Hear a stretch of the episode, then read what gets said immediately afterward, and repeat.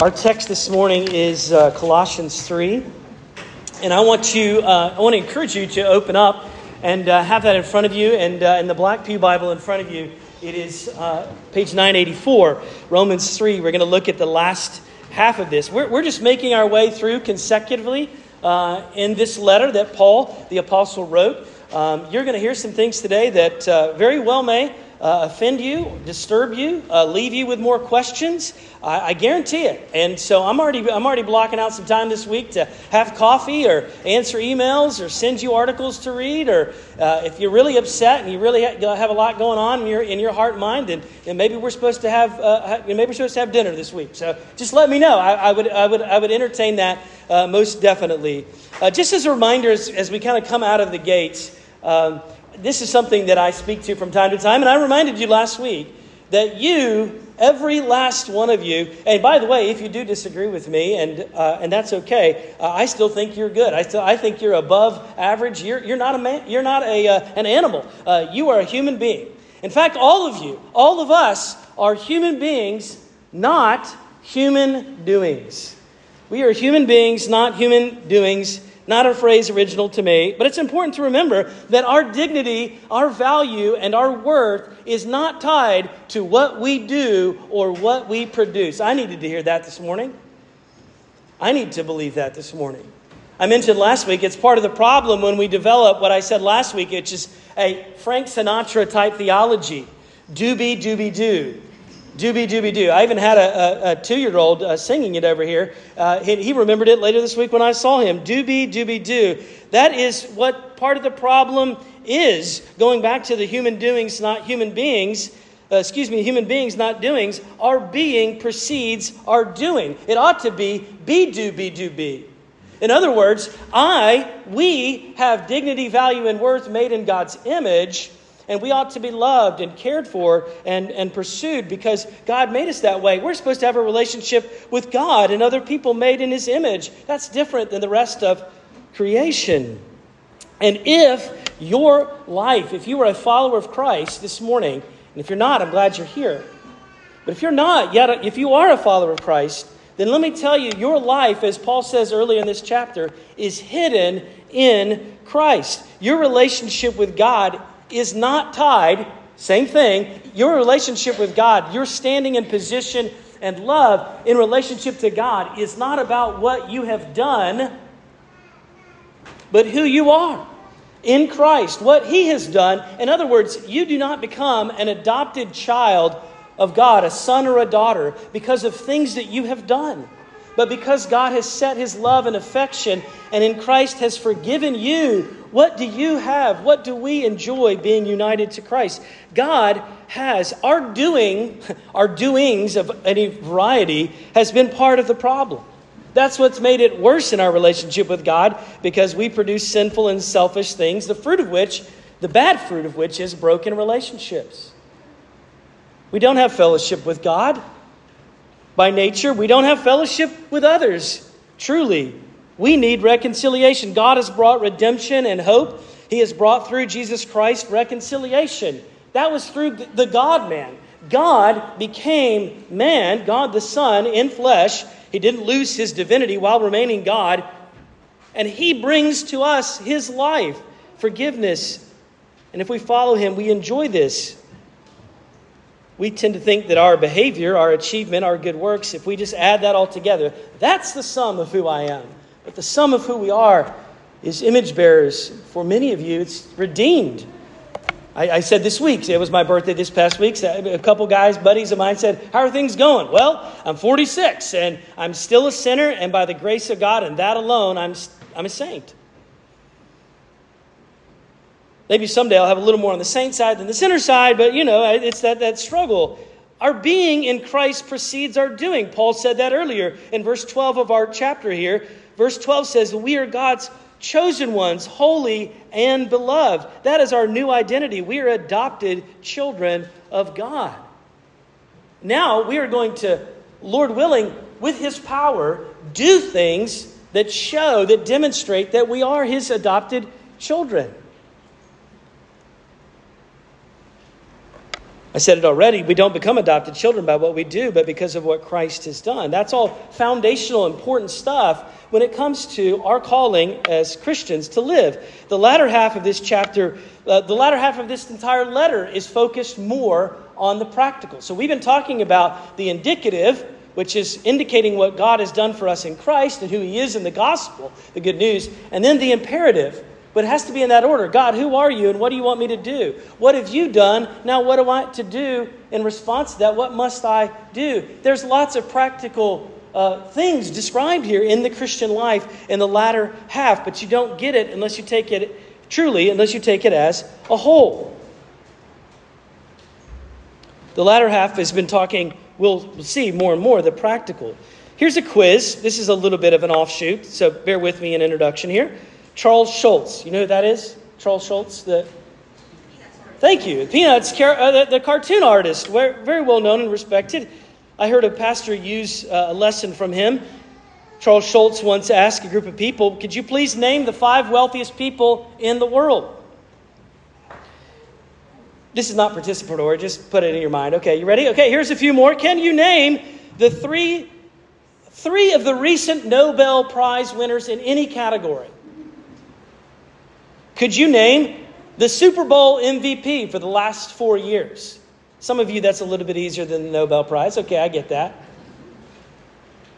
Could you name three people who have won, who have won over the years in history the most Academy Awards? How are you doing? Let's try a different one. Could you name could you name three teachers over the course of your education who have aided you in your learning? Could you name three people, friends in your life, who have walked with you faithfully through very difficult trials? Could you name a handful of people in your extended family who have shaped your life, who have shaped your life to become who you are in wonderful and beautiful ways today? That one's a little bit easier, isn't it?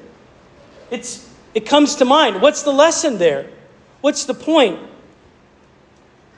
The people who have made the biggest difference in your life are not the people who have the credentials and the money and the fame and the celebrity status. They're not the ones who necessarily uh, have it all together, as we might think of, or the most awards. The most important influencers in our life, for the most part, are people who haven't done anything spectacular. They've been sometimes rather subtle and hidden, and they have weaknesses, and we're familiar with those, and they with ours. I guess what I'm trying to say this morning, as we're about to read a, a challenging text, is that relationships really do matter. They matter to you, they matter to God.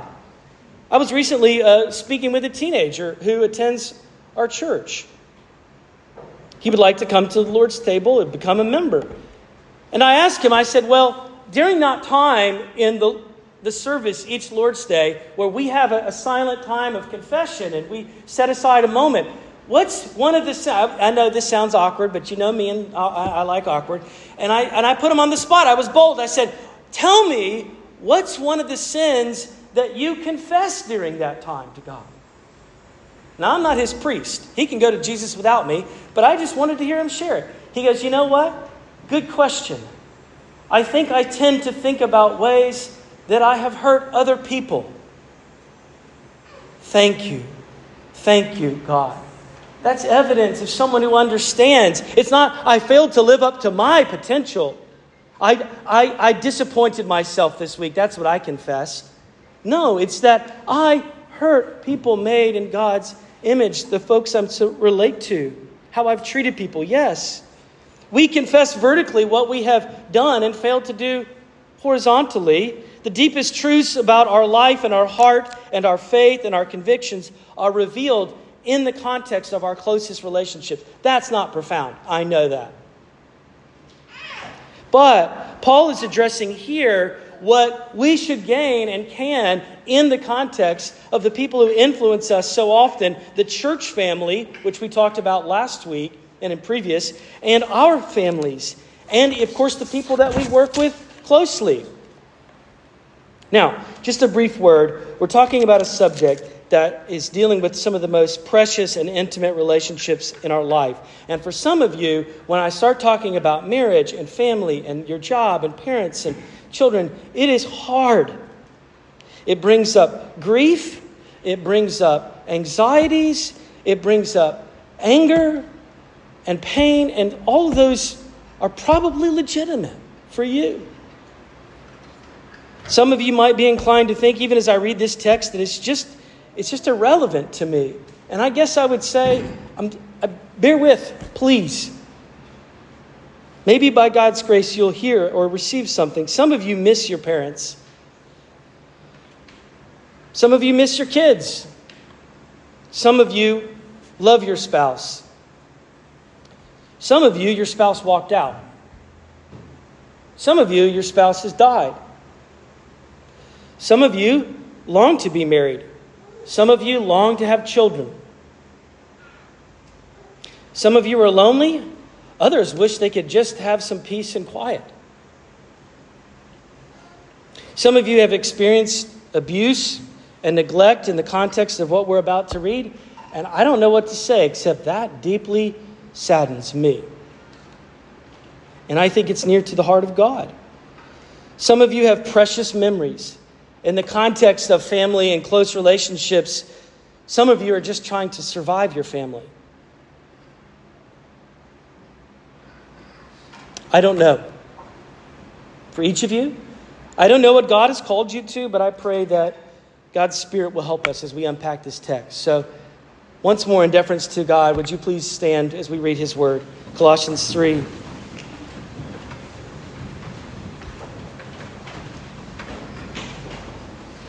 Beginning with this, verse 18, hear this. This is the word of God. Wives, submit yourself to your husbands as is fitting in the Lord. Husbands, love your wives and do not be harsh with them. Children, obey your parents in everything, for this pleases the Lord. Fathers, do not provoke your children, lest they become discouraged. Bondservants, obey in everything those who are your earthly masters, not by way of eye service as people pleasers, but with sincerity of heart, fearing the Lord. Whatever you do, work heartily as for the Lord and not for men, knowing that from the Lord you will receive the inheritance as your reward. You are serving the Lord Christ. For the wrongdoer will be paid back for the wrong he has done, and there is no partiality. Masters, treat your bondservants justly and fairly knowing that you also have a master in heaven. This is God's word. Thanks be to Him. Would you be seated, please, and pray with me? We obviously need it.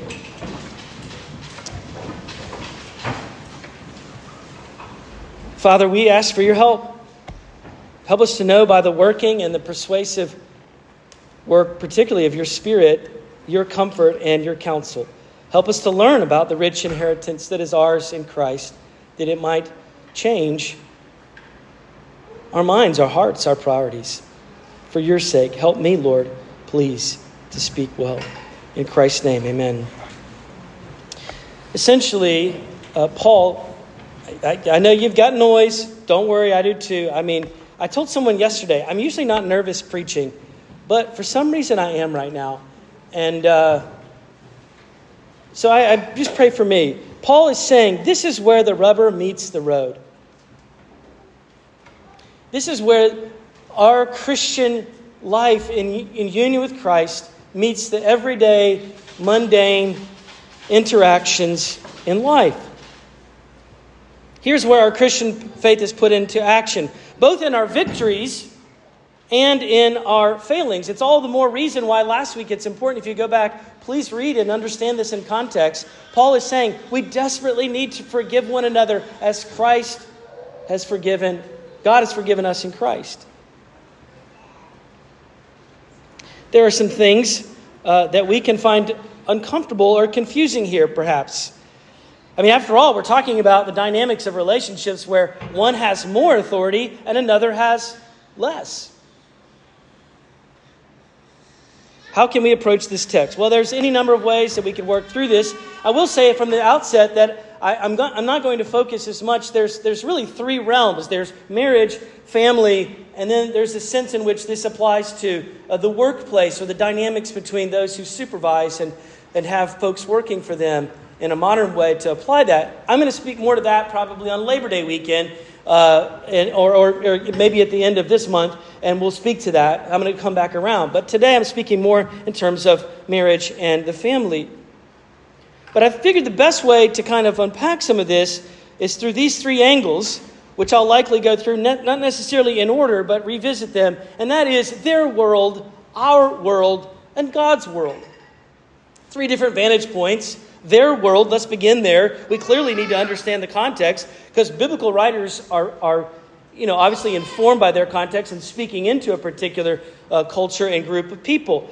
This passage is, is very similar. Uh, this, is, this is not uh, uh a, a, newfangled Christian thing, per se. There were others, uh, philosophers, both uh, Jewish philosophers like Philo, others, you know, other Stoics like Seneca. Aristotle himself had a, a household code, a household table by which to speak to these relationships. But in their world, uh, some of this, just if you just were to go back and, and, and look at history and literature at their particular time in the Greco Roman world, women were considered naturally inferior to men. Women and, and that's true of that's true of the nation of, of, uh, of, of, the Hebrews at different times too, because women, their status in the Greco-Roman world as well, the ancient world, women not only didn't have the right to vote, but they couldn't even own property in many contexts. As one writer puts it, they were viewed women as commodities exchanged by marriage and held to a strict moral standard from which their husbands were excused. They were deprived of any form of independence and forbidden to exercise authority or influence of any kind. As the great Roman orator Cicero wrote, our ancestors, in their wisdom, considered that all women, because of their innate weakness, should be under the control of guardians. Women and servants, slaves, children were treated as possessions. Children were viewed often as an annoyance, a necessary one, nevertheless, sometimes to keep things going, to serve the cause of the family. If the parallel to this was a pagan message, which it was, if, if you think that me reading this sounds countercultural, okay, it is, right, to our modern. Com- did Pastor just say, wives submit? No, Pastor did not say that. Paul said that. God said that. But is it countercultural for us to talk this way? I've done like 50 weddings. Do you know how many times at a reception someone came up to me and said, I want to, I want to talk to you about one of the verses you read? I didn't pick the passage, the bride did. Uh, this is God's word, Ephesians 5. There's other parallel passage here. What I'm trying to say is, if you think this is countercultural today, it was then too, but for a totally different reason. Hear me out on this one. Because if there was a parallel to that world, it would have said something very different something to the tune of Wives, submit to your husbands, and husbands, make sure that you rule over them and keep them that way. It would have said, Children, obey your parents, and fathers, make sure that your children obey you. It would have said, Servants, obey your masters, and make, make sure, masters, you too don't give any opportunity to do otherwise. So, contrast that now with Paul's instruction to Christians that is based in Christ and it emphasizes reciprocity. And it's, it's built around, it's rooted in equality, which is what the Bible says of all human beings. Paul believes that we are all under the lordship of Christ and there is no division. He said that earlier. It's no division between who is considered valuable and invaluable. We have equal dignity. Yes, there are differences. Some of those are extremely apparent and obvious, but they are designed by God as complementary. Another note, just with respect to the practice of slavery in that day, in that context, the practice, sadly enough, that's gone on through the history of all human civilization. Some would argue, even in some aspects, a, a necessary one. At times it was because of war, it had nothing to do at times with race or ethnicity, it had to do with economics. and, and war and other things. A society that would run based off of people who, because of their indebtedness, had to become indentured or had to become bonded servants. To, they could still be, they could be more intelligent than their masters. They could be more skilled than their masters. But because of debts or other things, they would succumb. They would submit to this institution where their freedom is taken away and they, they can eventually maybe gain possessions and buy back their freedom and liberty, their emancipation. There's lots of factors and facets to slavery in the ancient context. It's very it's, it's likely different than what we understand. That's a whole other subject. Maybe that's why we need to have dinner this week. Paul, though, does not tell the servants here to start a rebellion. I, I think there's, there's maybe a, a variety of reasons, I presume, but there is at least one of them that is to show and demonstrate that the gospel works and the gospel is to be applied to our lives in the best of times and in the worst of times. In fact, Paul wrote this letter. Remember, he's in prison himself. So, I mean, he, he, he's got to submit to a whole other dynamic. And then he writes this letter and he sends it on back to the people in Colossae by way of Onesimus. And Onesimus, uh, who ironically, there's, uh, there's actually a, there's a historic uh, African American slave. If you go look, his, his name was Onesimus, and he was part of, of, uh, of medicine in, in early uh, part of Boston. But th- this, is a, this is Onesimus in Colossae. He ran away from his master. He was converted to Jesus, and Paul says, You got to go back to your master, and his name is Philemon, and I've got a letter, take it to him. I've got a letter to all the people. This was read at Philemon's house, presumably in the context of that church. Onesimus goes back and he's restored, and then he has a separate letter that he wrote to Philemon about how they should be restored and reconciled. Interesting. Many struggle with what to do with this. I get it, especially when we look at it through the concept of our modern day lens. But the idea that Christianity, in some way, the Christian ethic, spelled out like it is here, is regressive and oppressive and misogynistic, how do I say this humbly? It's a mistake. The testimony of the whole of Scripture, and frankly, the evidence of the early church, speaks very differently. Because where Christianity was and is the leading advocate for human equality and dignity of persons, marriage in the Christian view is not about ownership, but partnership. And, and the positive effects that Christianity, when it has taken root in a culture and a society by way of Holy Spirit revival and renewal and church planting and lives touched by Jesus, means that children and women gain status, they gain rights. There's health, there's better workplace relationships and dynamics. There's so many ways that you could point to how the, the love of Christ in people's hearts changed their view of others and their relationship to them. That's a little bit about their world. And now a little bit about our world. And please hear me. I, I, I'm not here to promote traditional views or values. It's not about tradition. Obviously, tradition has changed. In the ancient world, it was a tradition I don't want to go back to. I don't think you do either at all. But it's the covenantal view, it's the scriptural view that God has laid forth. Yes, we can and should celebrate civil rights, the advancement of women's rights, the protection of the most vulnerable, our children. But our progressive culture is now deeply confused. Even while trying to champion the cause of the marginalized. And yet, under the banner of political correctness, we can't even embrace what is a beautiful, necessary thing by God's design called marriage and family, the essential building block of any historic, healthy society. Instead, in the West, people get married less and less. We're afraid to call men leaders. Nobody wants to follow anyone. Everyone wants to be autonomous men, women, children. They want to be independent, they want to express themselves. There's no husband wife uh, oneness, it's all confused. What's the fruit?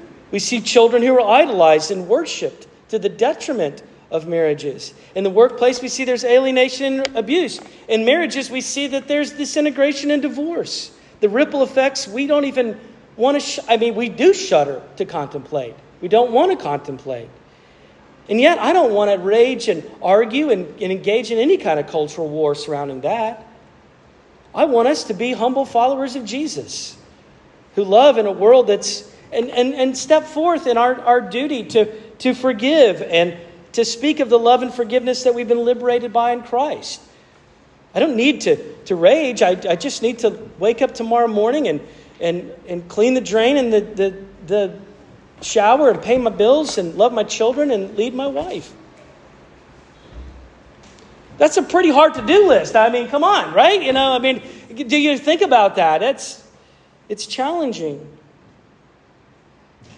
There's clarity here. There's hope here. There's certainly clarity here about how to have a Christian household and how to live as followers as the gospel is, is applied. But Paul here is really just giving an ever so brief synopsis. You could say it's an oversimplification, it's a summary. There's so much more that can be said about how marriage and family and the workplace could flourish. He's just giving at a bare minimum.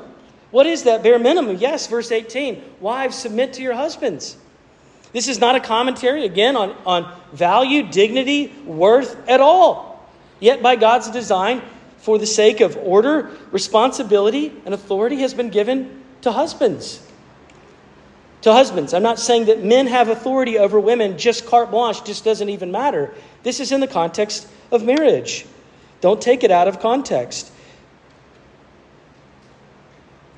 A husband has a responsibility and authority to lead. And if you look at other passages, there's careful speak about that in Ephesians 5 and places like 1 Peter 3 you see it even clearer. It's that people, including Christians, sadly enough, have at times taken out of context or confused and manipulated for the sake of their own purposes, their selfish purposes. I've seen it. I've seen, I've seen, I've seen men who blame their marriages and, and the, the sorrows of it, and they just put it all at their wife's feet. saddens me. I've seen spouses do all kinds of things. This month marks 20 years of marriage that I've had to Krista. I know the ethics of this. I know the deep challenges. I know the pain of the effects of the fall that we heard read about in Genesis 3 when our parents rebelled against God.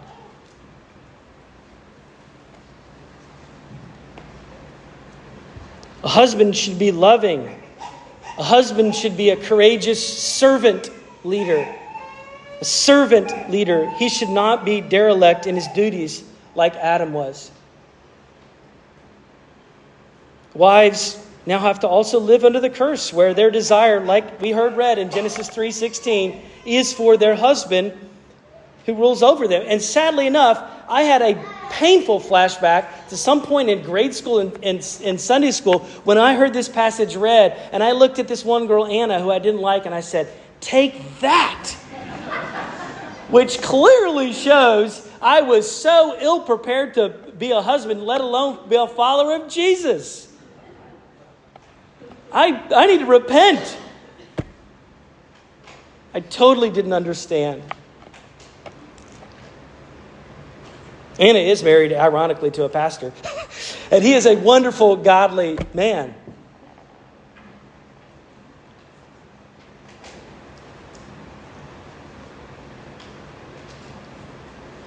There are times when we are tempted. There's times that you, wives, are tempted to usurp and challenge your husband disrespectfully. You want to lord over your husband, and yet, don't we all? To a person. We want to be Lord. And the husband should not be a blame shifter like Adam was. Remember, we heard it read when God says, What's going on? What's happened? Well, I'm ashamed. What's up, Adam? Oh, well, it's the woman. Blame shifter. It's the woman, but it's worse. Did you hear it read? It's the woman that you gave me.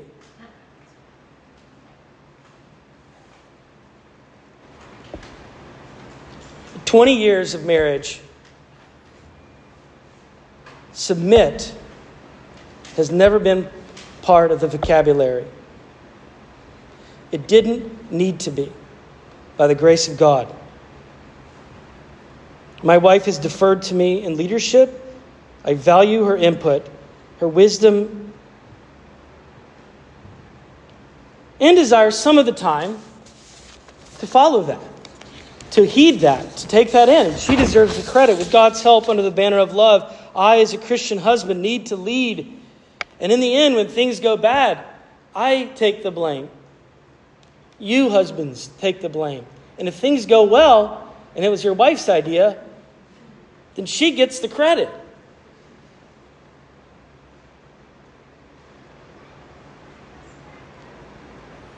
Christian men,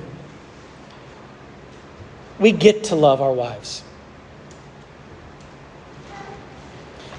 Elsewhere in Ephesians 5, though, it's a hard job because it's as Christ loved the church and gave himself up for her. That's the parallel passage to this that Paul writes to the church in Ephesus. But that privilege and that duty by way of love is both an affection and an action. And at the very least, Paul is saying you should love and not be harsh with your wives. In other words, you should not be embittering them or tempting them to be embittered.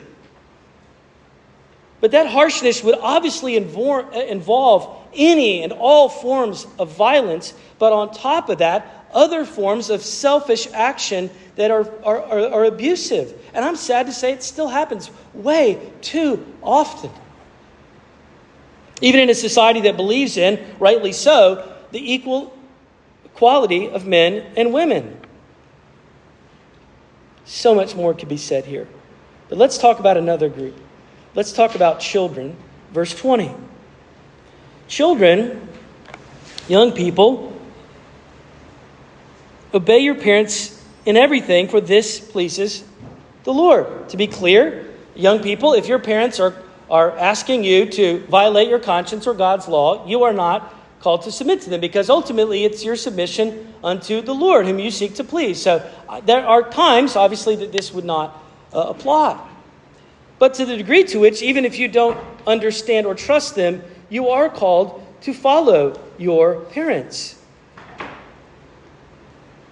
they have a higher authority. The higher authority for you is to please God, as is for them. So, as much as they are, of course, submitted unto Christ, then that would be an invitation for you to do the same. And yet, in many ways, again, we are tempted to selfishly serve our own interests. Young people, how can I say this? Uh, do you love and want to please God who made you? Then honor and respect your parents. It, it's a beautiful testimony when I see young people against swimming against the tide, right? That they would distinguish themselves by how they just simply speak of and to their parents. It's a beautiful testimony of a life redeemed that they can do that even when their, their friends, the, the peer pressure is going in a different direction altogether. I can't tell you how many young people, some of you know who you are because I've talked to you. I've looked straight in your eyes and I've said to you, you should thank God for your parents. You have good parents. They're not perfect. You, you and I both know that. Um, you more than me. Um, but I'm telling you, someday you will thank God for them. I truly believe that. Verse 21 To fathers, I will read this again. Paul says, Do not provoke your children, or other translations say, exasperate them. How does this happen? How do we see that negatively manifest? Well, there's a, a long list of things that could be on that list, and, and maybe you should ask my teenage children. Uh, they're, they're all three away at an FCA camp. So uh, maybe that's just God's providence that we landed on that text today and they didn't happen to be here. And that's kind of good because it's awkward for me to talk about it. It's awkward for them to have to hear it. Sorry, Krista. Um, you did try to sign up for nursery this morning, didn't you? I'm just kidding. One of the ways that fathers can provoke their children, and I was considered to, I was challenged to consider it this week in my studies, is expecting from our children what makes us proud of ourselves. Well, you know, back in my day,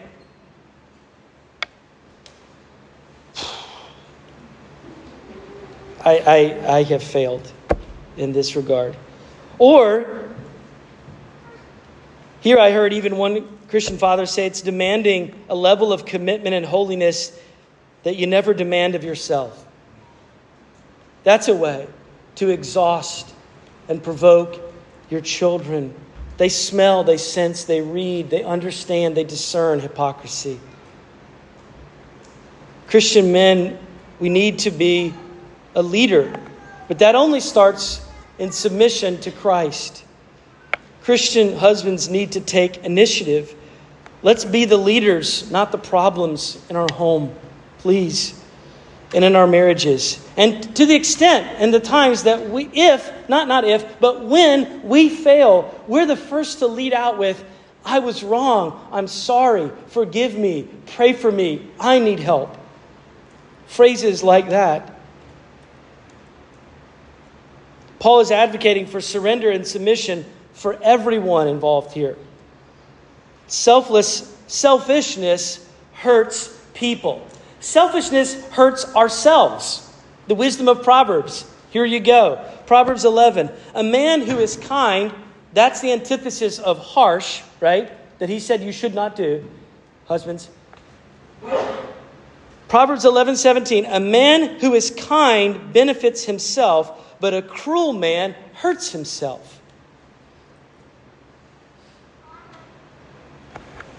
Well, let's just consider God's angle on this a little bit, right? Because if you think about it, if you look at this text, and I said, I know I'm going to deal with bond servants and masters uh, uh, at a later week and talk about the Christian ethic with work uh, later this month. But for right now, if you think about the six parties or persons that are listed in this passage, there's six of them, right? Which one has the main reference point? Well, it's not the person who has any degree of, of power and authority as a human. Rather, the main focal point here is our Maker, our Redeemer. Because again and again, it's, it's in the context, you go back to verse 17, because there Paul says, before he says anything about husbands, wives, children, and masters, he says in verse 17, and whatever you do in word or deed, do everything in the name of the Lord Jesus Christ, giving thanks to the Father. So, that's for all of us. But then, when every, every party is named, what's the reference point? Wives, submit if your husband is. No, no. Husbands, love if your what? No. Children, obey if. No. The reference point, the, the focus is the Lord. It's God. So look at it again. For here from, from that perspective, follow me. This is husbands could say, follow me as I follow Christ with love and kindness. Great. But then verse 18, wives submit as is fitting in the Lord. Children, you do this what? Out of a desire to prosper yourself? Well, yeah, that would be true and in keeping with the fifth commandment. Honor your father and mother that it may go well with you. But the, the point here is look at the verse 20. Look at it. Children, do this what? Out of a desire to please the Lord. Verse 23 As we work, it is unto the Lord, not for selfish gain or praise. Masters, why should you do what you do? Because you're Lord? No, because you have a master who is in heaven. That's the beginning of chapter 4. In Ephesians 5, like I mentioned, that's the longest passage on marriage that parallels this. Verse 21 says, To husbands and wife both submit to one another. You, as all of you as Christians, male, female, husbands, wives, submit to one another out of reverence for Christ. And then he goes on to give instructions similar to this. If you have a struggle this morning with submission, I'm not looking, I'm not thinking of anyone in particular.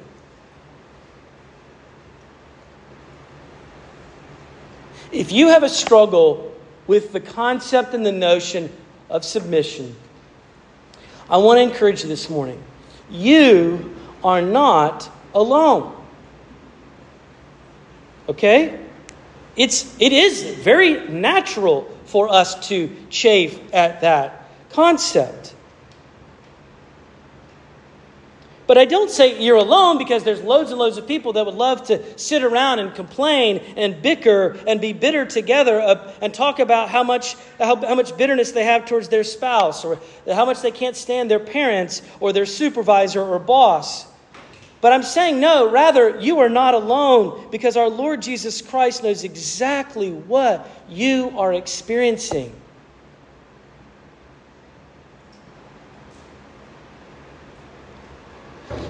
Philippians 2 will tell you so clearly how Christ Jesus, though he had equality with God, something to be grasped, became a servant and became obedient to death, even death on a cross, for you and for me, because he knew we would screw up in this.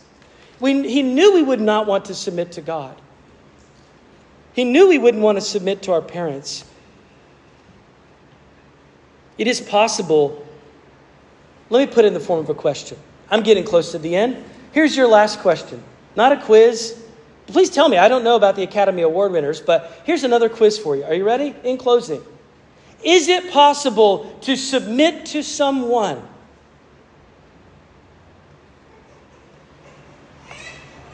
and still have dignity, value, worth, and equality? Is that possible? Absolutely. And if you want an example of that, let's look together at Jesus Christ.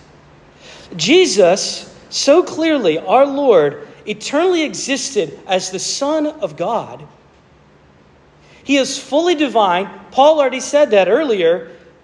And yet, he submitted his whole life and yet he was not in any way inferior or less than God at any point. And yet, willfully, volitionally, Jesus took a lower position to become obedient to the will of God the Father in the name of love. And I'm telling you, I am so grateful that here in a moment I get to take in my hands, and you and me together get to receive in our mouths the very emblems and the symbol of the body and blood of Jesus because, and expressly because, he submitted.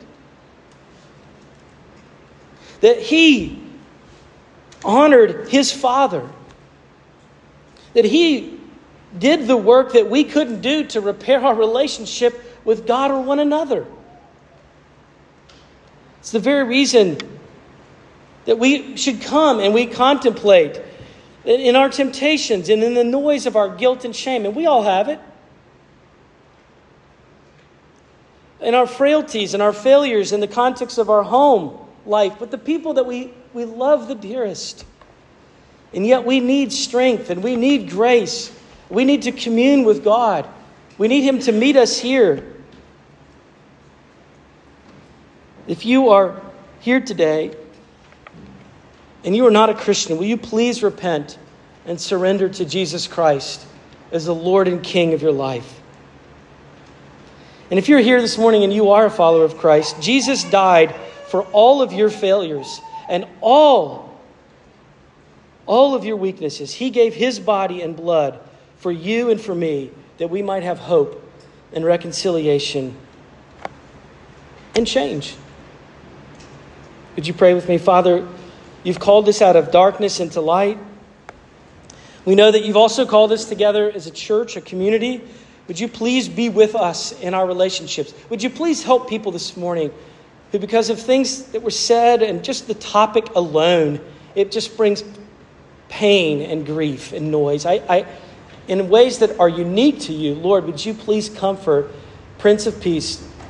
Send your spirit to minister to them, to help them. For there's confusion, I pray there be clarity. Where, where there's restlessness, I pray there be peace. I, I pray where there's, there's, there, there's, there's discord and disharmony and brokenness in marriages, I pray you'd bring healing. Where there's children that do feel embittered, I pray that there would be confession and healing and joy that, that comes through repentance.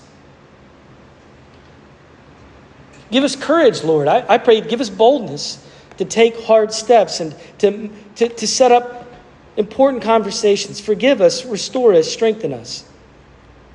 redeem broken things, fractured a relationship. Give us all soft hearts, every person here. Give us boldness and humility to live out the gospel daily with our eyes fixed on Jesus. Lord, I do pray as we even move towards the fall that you would be with those who are, are making big steps and huge transitions. Uh, even this morning, I think of those who are, are, are heading out to uh, the new chapter, a new, new state.